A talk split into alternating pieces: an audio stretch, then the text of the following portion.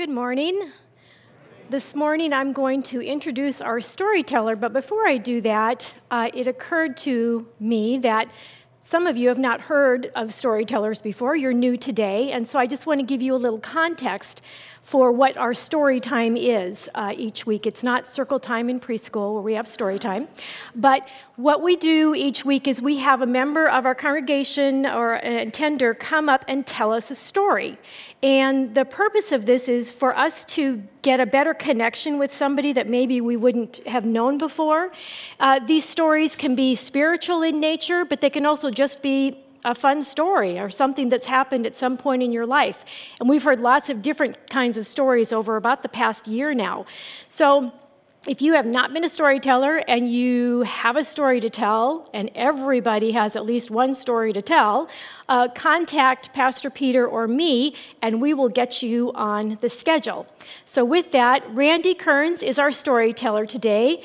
Randi uh, has been attending our church for about how long now? About a year, year and a half. So, she's fairly new, and she's got a great story to share with us. Come on up, Randi, and thank you for being willing to share your story with us.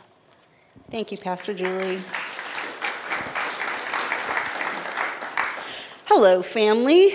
So, my name is Randi, and like Pastor Julie said, I've been here for a year and a half, and I'm from California.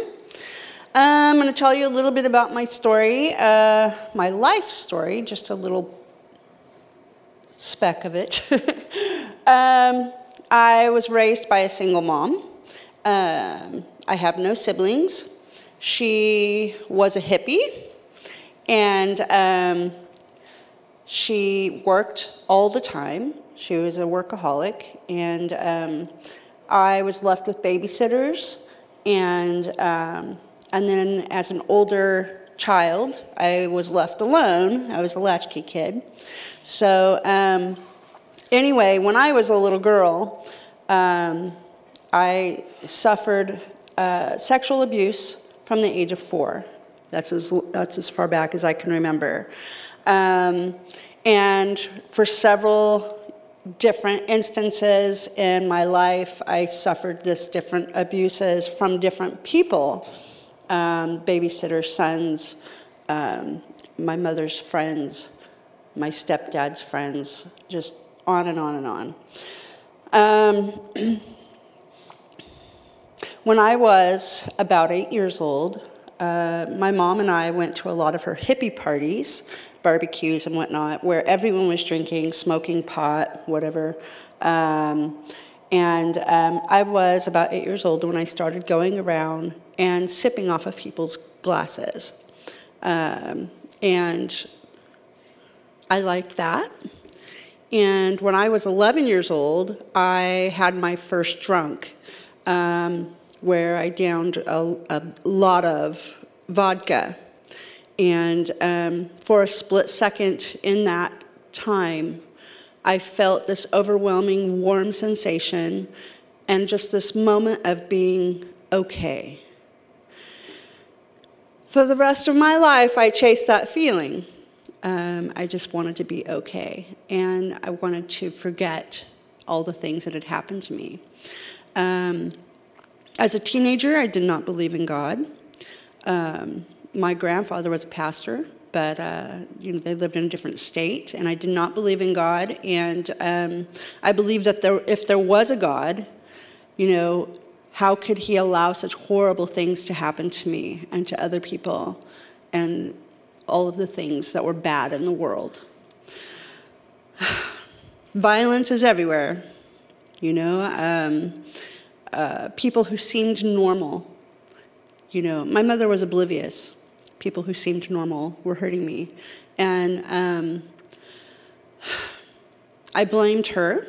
I was very uh, hateful towards my mother, and um, she did not protect me. And uh, I actually had told my aunt about one of these instances, and my aunt blamed it on me. And I never shared again um, the, the horrible things that were happening to me because I felt like it was my fault. Um, anyhow, fast forward.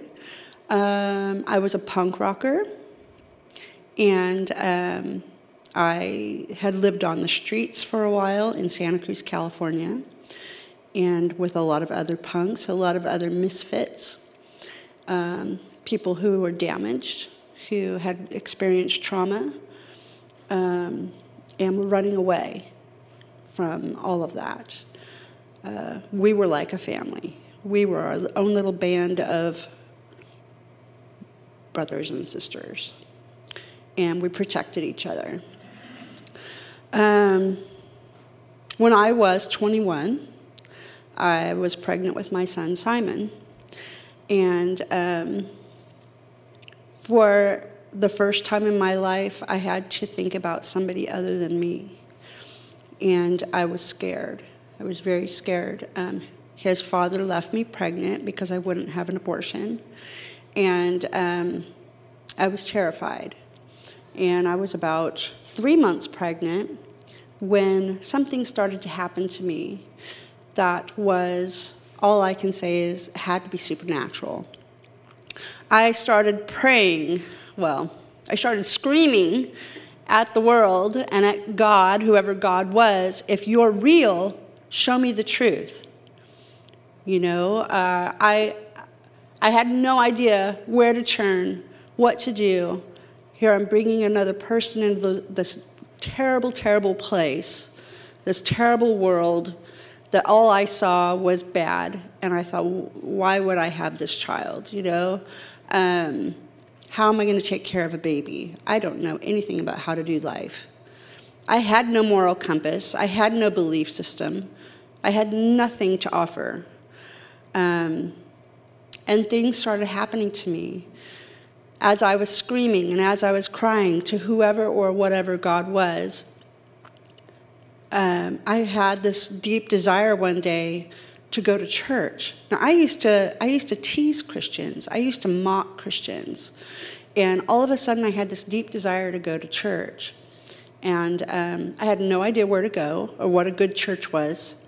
But I went in the yellow pages and found a church called Harbor Light Christian Fellowship and um, in Santa Cruz, California.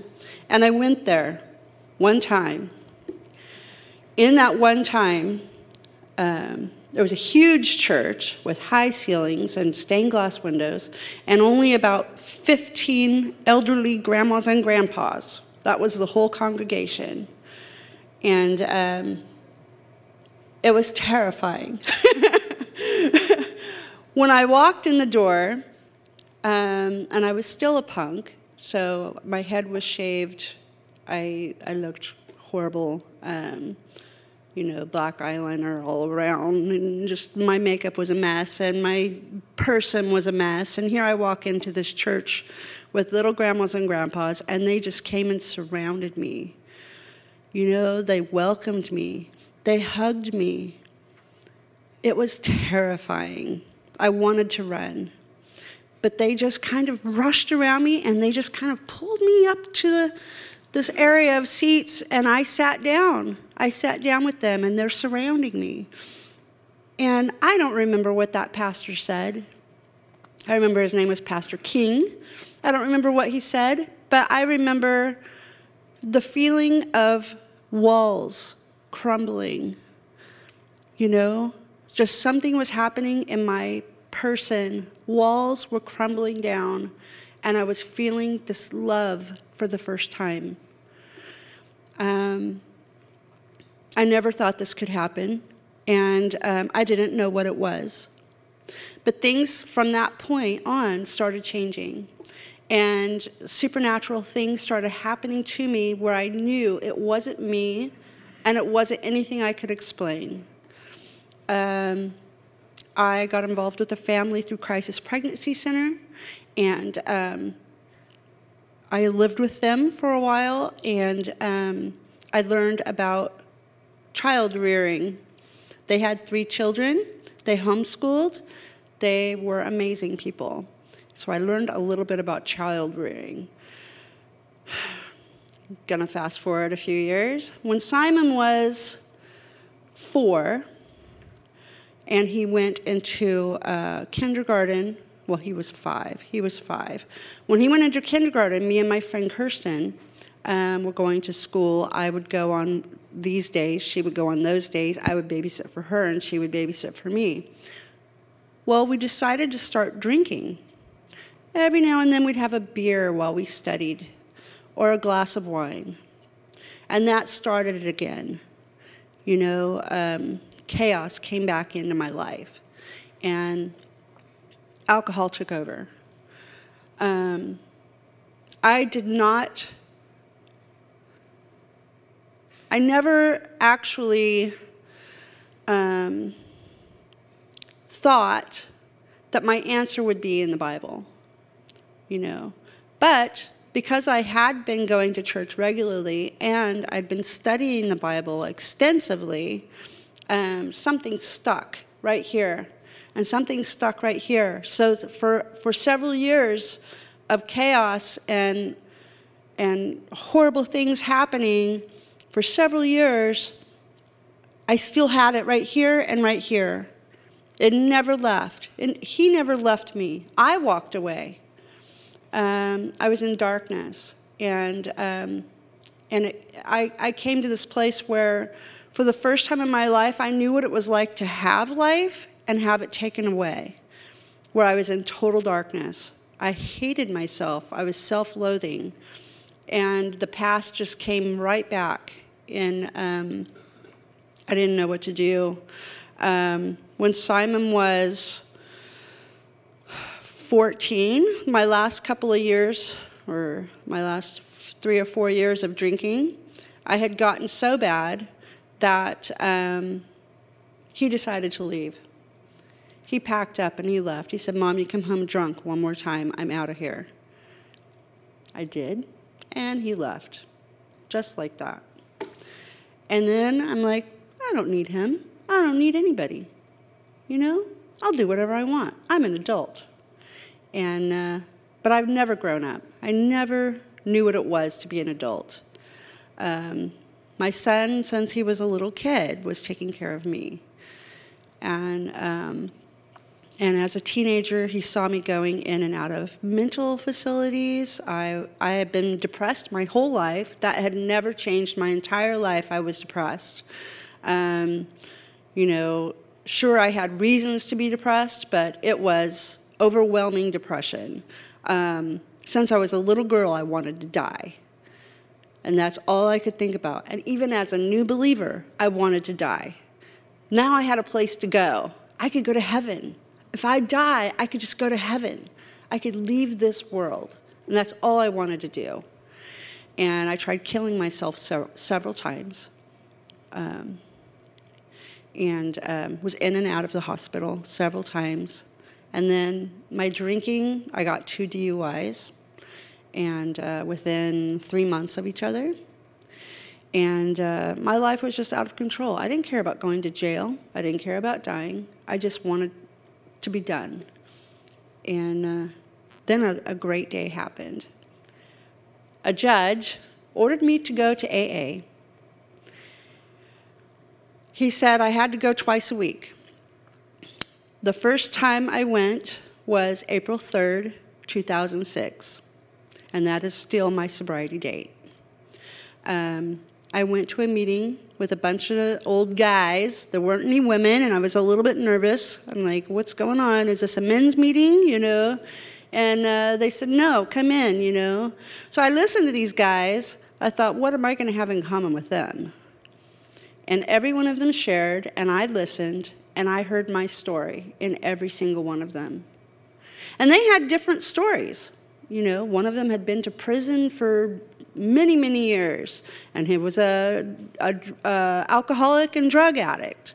You know, but I heard a little bit of my story in him. Another man was a successful businessman who his life fell apart because of his drinking. I heard some of my life in his. You know, I heard my story and everybody's story. And I'm like, wow, if these guys can be sober for this long, for as long as they say they have, then maybe maybe I could do this. So I decided, because I'm an all or nothing kind of girl, I'm to try this. And so at that time, in a sense, I surrendered. I need help. So I decided I'm to go every day. And I did. And the next week, I found a sponsor. A sponsor is someone who leads you through the 12 steps of recovery. The 12 steps of recovery are from the big book of Alcoholics Anonymous. That was the program was actually written before Bill, Bill Wilson by the Oxford group, the church. You know, um, you trace it back, and it was God's divine intervention. 70 years of program that was infused with scripture and the concepts of the Bible. I learned this, and um, I got really strong in the program, and I loved my life. And for the first time in my life, I loved living. Now it's been almost 12 years, and April will be 12 years. And I still love living. You know, I've had problems along the way, but I have not walked away from my faith. And I've tripped and I fell, and, but I have managed to stay sober. And it's because of the body of Christ and the body of Alcoholics Anonymous that I have been able to keep my faith and serve and help other people. Um, people who have suffered trauma, the homeless, disabled, uh, youth. Um, and I, I love my life. I have purpose today. And all the things that happened to me in my past cannot touch me. It has no power anymore. Now it's power to help the next person. And um, if you suffer from any kind of mental illness or alcohol or drug addiction, there is help. And it's okay to get help. Um, I appreciate the opportunity to share, Julie, and, um, and I thank you, and I love you, family. This morning, our scripture reading is from the book of Habakkuk. Please follow along in your Bible or use the screens. I'll be reading selective verses from Habakkuk chapters 1 and 2 in the New Living Translation Bible. This is the message that the prophet Habakkuk received in a vision. How long, O Lord, must I call for help? But you do not listen. Violence is everywhere. I cry, but you do not come and save. I must must I forever see the evil deeds? Why must I watch all this misery? Wherever I look, I see destruction and violence. I am surrounded by people who love to argue and fight. The law has become paralyzed, and there is no justice in the courts. The wicked far outnumber the righteous, so that justice has become perverted.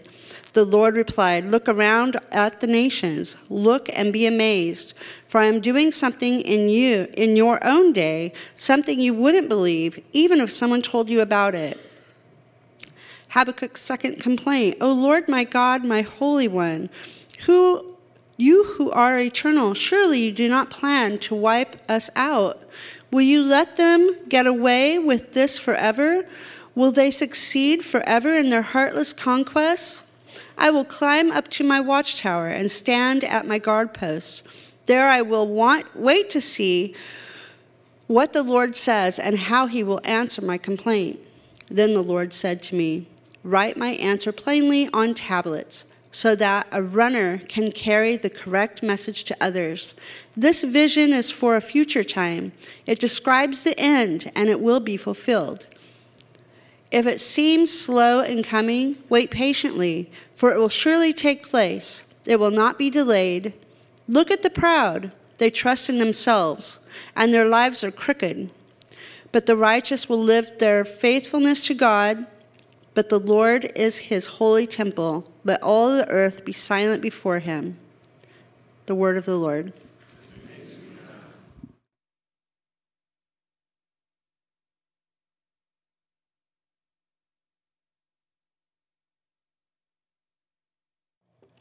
Thank you, Randi, for sharing your story. Well, we are in a uh, new series in the book of Habakkuk, and Randi read for us some selected verses from that. We didn't go through all of them because there were too many, but I tried to just get the gist of things in chapters 1 and 2. And our theme is uh, living by faith. So, for the next two weeks, we're in kind of a mini series, which is two weeks, is technically a mini series, uh, looking at Habakkuk, one of the 12 minor prophets. Now, a minor prophet is not a prophet that is minor in meaning, but it's minor in length, so it's short. And this book in particular is kind of unusual because it's actually a Q&A between Habakkuk and God, kind of similar to the book of Job. Uh, prophetic traditions, in usually the prophet's role is to call the people back to a right relationship with God. But Habakkuk was a different kind of prophet. Instead of confronting the people, Habakkuk confronted God. He wanted to know how God could allow such violence and injustice when God's way is always peace and justice. Habakkuk is dealing with some very deep questions about suffering, sin, and violence. It's contemporary, isn't it? Now, we know very little about Habakkuk himself, but it's believed that he was a contemporary of Nahum, Zephaniah, and Jeremiah, and that this was written uh, right after or right before the Babylonians that they invaded uh, Israel, Judah. That's the southern part of Israel. Last week we finished the book of Jonah, another minor prophet, who had been sent to Nineveh, which was the capital of Assyria, to bring God's message of repentance to those people, even though those people didn't seem like they were worthy of God's repentance. They were enemies, they were terrible, violent people, and yet they were still inside of God's grace and love. Now, Habakkuk is writing after those Assyrians, the ones that Jonah went to, uh, had been conquered now by the Babylonians. So, how many of you ever played the board game Risk? You know what that looks like. You have empire after empire eating each other up, and that is what this point of history looked like. Now, the three chapters here that we're going to be looking at, one and two today, three next week, is anchored in the theme living by faith. Habakkuk shows us that faith uh, does not have meaning in having all the answers. Faith is not defined by our agreeing with or even understanding what God is doing. So, our title message for today is God, do something. You ever say that before? God, do something, or somebody, just do something. I am notorious for saying this to my husband do something. Some crisis happens, and I want action, and I want it now. He's never quick enough. The kids maybe need a discipline, something needs fixing, things aren't right, and somebody needs to put them back to the way they should be. Well, Habakkuk's opening words here in verses 1 through 4, I think we can relate to. This book starts out with his first complaint to God, which is about God's apparent apathy in the face of violence and the injustice in Judah. Look at verse 2. How long, O Lord, must I call for help? But you do not listen. When was the last time you said these words or some version of them. Maybe last year, maybe last month, maybe this morning. Look at the words in these verses here. It says, Forever must I forever see their evil deeds. I watch all this misery, destruction, violence uh, who love to argue and fight become paralyzed, no justice in the courts. You know, these verses that are describing what happened in 587 BC are pretty similar to the things that we would be saying today in 2018. I can hardly watch or listen to the news anymore. School shootings, human trafficking, our country so divided, children being abused and neglected, they are just the tip of the iceberg of the injustices and violence that we see and hear about today. Habakkuk also sees similar situations of violence and injustices all around him among his own people. His cry, God, do something, is our cry today. How can a good and loving God do nothing in the face of evil? This is the universal question that we all struggle with, always have, and probably always will. How long can this evil continue? God, why aren't you listening? Don't you care? Well, what's God's response? God's response starts out with something very promising. Something amazing is going to happen. The Lord replied, Look around at the nations, look and be amazed, for I am doing something in your own day, something you wouldn't believe even if somebody told you about it. Finally, God is going to fix all of this. He has this amazing plan to punish the wicked Israelites who have turned from God so that they can turn back to God. Oops, but wait. I am raising up the Babylonians, a cruel and violent people. They will march across the world and conquer other lands. They are notorious for their cruelty and do whatever they like. That's God's plan. That's his answer to Habakkuk's complaint. He's going to use the Babylonians who marched over the Assyrians to conquer his people in Judah now. Can you just imagine Habakkuk's face when he heard this? Let me put it into our modern day time for us. Now, many of us lament that our nation has turned from God, right? We have turned from His ways. And how long can we keep going on this trajectory? Many of us wonder.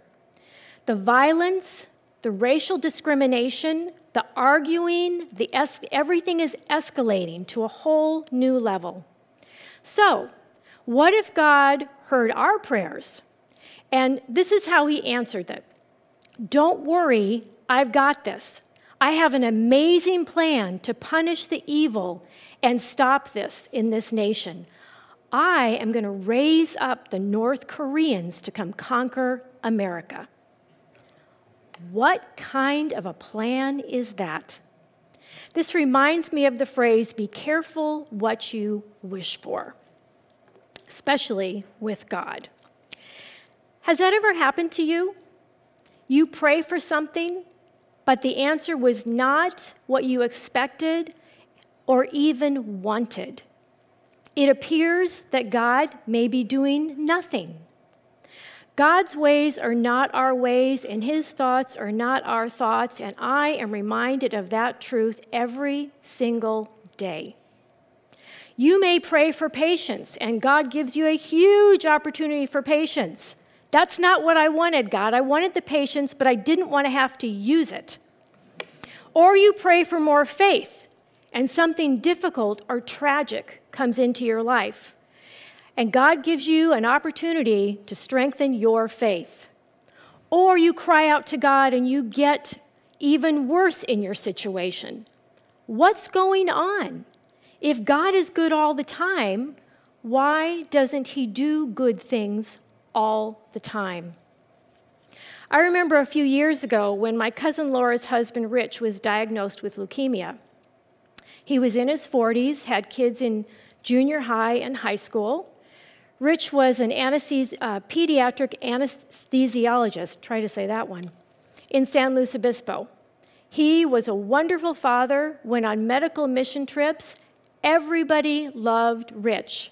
As a matter of fact, Rich and Laura, my cousin, are my son Ben's godparents, wonderful Christian people. Well, he was diagnosed with leukemia, as I said, and he fought that battle for several years and then was able to have a bone marrow transplant.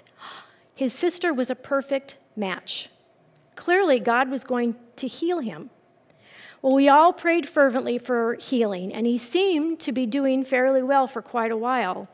And then on a Saturday, on June 15th, 2011, I got a call from my other cousin, Laura's brother, Scott, and he said, Julie, nobody likes to make a phone call like this, but Rich passed away today. And before he could finish his sentence, I was screaming, No, no. And Barry grabbed the phone from me and got all the details. Rich had been out running that day, preparing for a marathon, because he was a fighter. And he had a heart attack on the sidewalk and died suddenly. I was so angry and confused with God. Had he not heard my prayers and the prayers of so many others? Why did this have to happen? To this day, I ask that question of God because I still do not understand what good came out of that. God has provided for that family, but I still don't get it. I don't see why it had to happen, and I'm sure every one of you has a situation where you are still asking God, why? Why? Well, Habakkuk's question questioned God's plan, his wonderful, amazing plan to have them conquered. And he says here, he starts out by recognizing who God is. O Lord my God, my Holy One, you who are eternal, surely you do not plan to wipe us out. O Lord, our rock, you have sent these Babylonians to correct us, to punish us for our many sins. He doesn't say, Well, if that's your plan, if that's the kind of God you are, I'm finding a new one. No, he recognizes who God is in the situation. He doesn't turn from God in his confusion, he turns to God in his confusion because he's not coming from a place of doubt. Habakkuk is coming from a place of trust and faith. He knows who God is, which is why it's all the more confusing as to what he's going to do. Now, I can really relate to this. The fact that I do believe God is all powerful. I do believe He is loving. I do believe He is kind and compassionate. This is why I have issues with God and what He does. If I doubted what He could do, I would just go, well, He just can't handle that one. He can't do that. But that's not true because God can heal, God can protect. God can do the impossible. And I know this to be true too because I have seen those miracles too. So why doesn't he? Habakkuk is confused about God's decision to use an even more unjust group of people to punish Judah. He's basically saying to God, hey, wait a minute. Those guys, they're worse than us. Isn't this just going to make matters worse? The Babylonians are not reflections of what I know you to be, God. You are holy. They are not. So Habakkuk ends his questioning with a posture of faithful expectation, not passive resignation. Read this last verse here, 2 1. I will climb up to my watchtower and stand at my guidepost, guard post. There I will wait to see what the Lord says and how he will answer my complaint. He's going to wait. This reminds me that Lent, the season that we are in right now, leading up to Easter, is all about slowing down and taking time to reflect on our brokenness and the brokenness of the world. It prepares us to appreciate and rejoice in the miracle of Easter and what Christ did to heal our spiritual brokenness with a plan that did not make sense then either. God coming to earth in the form of a baby, born into poverty, dying on a cross, a criminal's death, taking on the sins of the entire world, past, present, and future, while being sinless himself, and then being resurrected. Nobody saw that plan coming. It made no sense. Now, in order to do what Habakkuk did, to wait, we need to unlearn our habit of speed and instant gratification. Our world values speed over thought, action over contemplation. In his confusion and frustration, Habakkuk was intentional about making space and time to hear from God. There's a huge shift in his demeanor here, right? He goes from crying out to God to sitting in silence. There seems to be an intimacy between God and Habakkuk. I love that he says, There I will wait and see what the Lord says and how he will answer my complaint. That's faith. God invites our questioning, he listens to our complaints and provides answers, even, even those answers that we don't expect or maybe even want. Well, our second reply from God here we start off with this is a promise for a future time. He says, This vision is for a future time. It describes the end, and it will be fulfilled. If it seems slow in coming, wait patiently, for it will surely take place. Again, the second reply is for the future. There is not going to be immediate gratification for Habakkuk here. God is saying, I do care, and right is going to prevail eventually. He assures Habakkuk that he has not changed his nature. He has not joined sides with the wicked. It may look like God is doing nothing, but the reality is God is always at work. Wait patiently and live by faith, not by sight or what you see happening around you now. Verse 4 is really the crux of the entire book of Habakkuk. But the righteous will live by their faithfulness to God. This is what God is saying. And this verse is quoted many times. We have it in Romans, for in the gospel, the righteousness of God is revealed, a righteousness that is by faith from last, from first to last, just as it is written, the righteous will live by faith.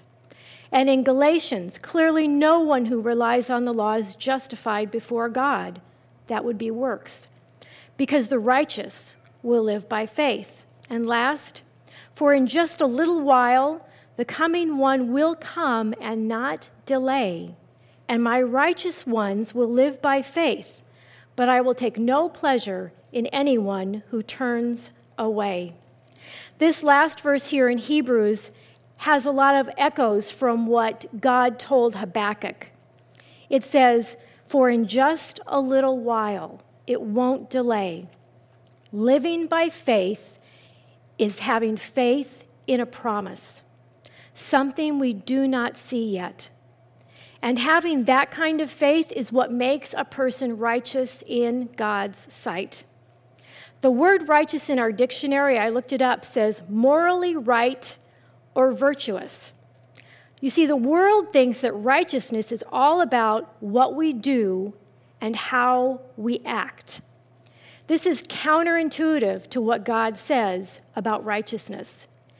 God's righteousness is all about a relationship, not morality. I love this image.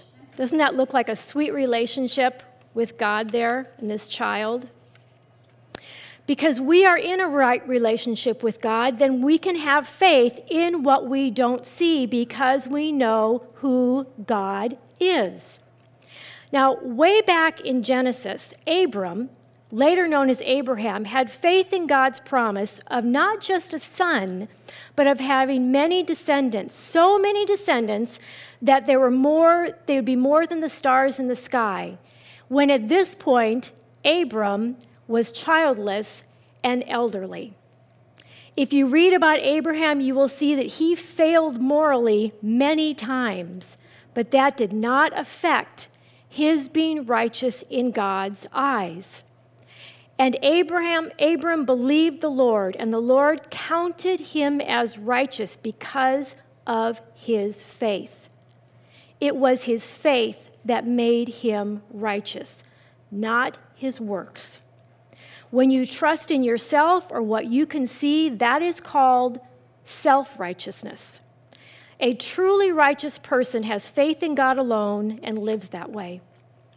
Now, I could do all kinds of morally good things, right? But I could also be not righteous in God's eyes because if I'm not in a right relationship with Him, all my works mean nothing. Salvation has always been about faith and not works in the Old Testament and the New Testament. So, how do we keep the faith when what we see gives us no reason to have faith? Let's come back to the end here, verse 20. But the Lord is in his holy temple. Let all the earth be silent before him. Habakkuk kept his focus on who God was, who he knew him to be, and he knew that God was still on his throne in his holy temple, no matter what was going on around him. This is a cool word cloud. It's a lot easier to have faith when we keep remembering what is true. God is the creator, God is holy, He is the redeemer, He is almighty, He is our sustainer. He is the beginning and the end, and it goes on and on. This is what is true, and this is how we keep the faith, and this is how Habakkuk did it. So let me ask you a few questions. What is God doing or not doing right now that's confusing or frustrating to you?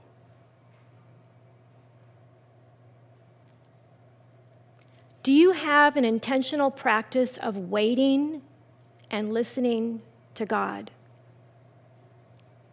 If not, I encourage you to start that.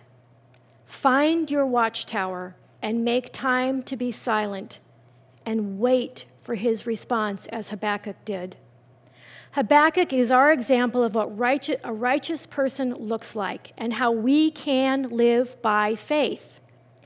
He was in an intimate relationship with God.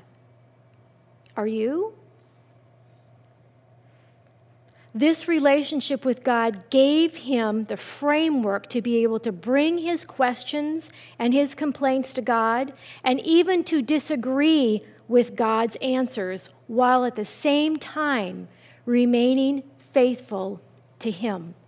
Let's pray. Lord, you are a faithful and righteous God. We thank you that you are at work in our lives and the world, whether we see it or not. God, we ask that as we bring our questions and frustrations to you, we would live by faith and know that you are a just and merciful God. You are still in your holy temple. We pray these things, Lord, in your name. Amen.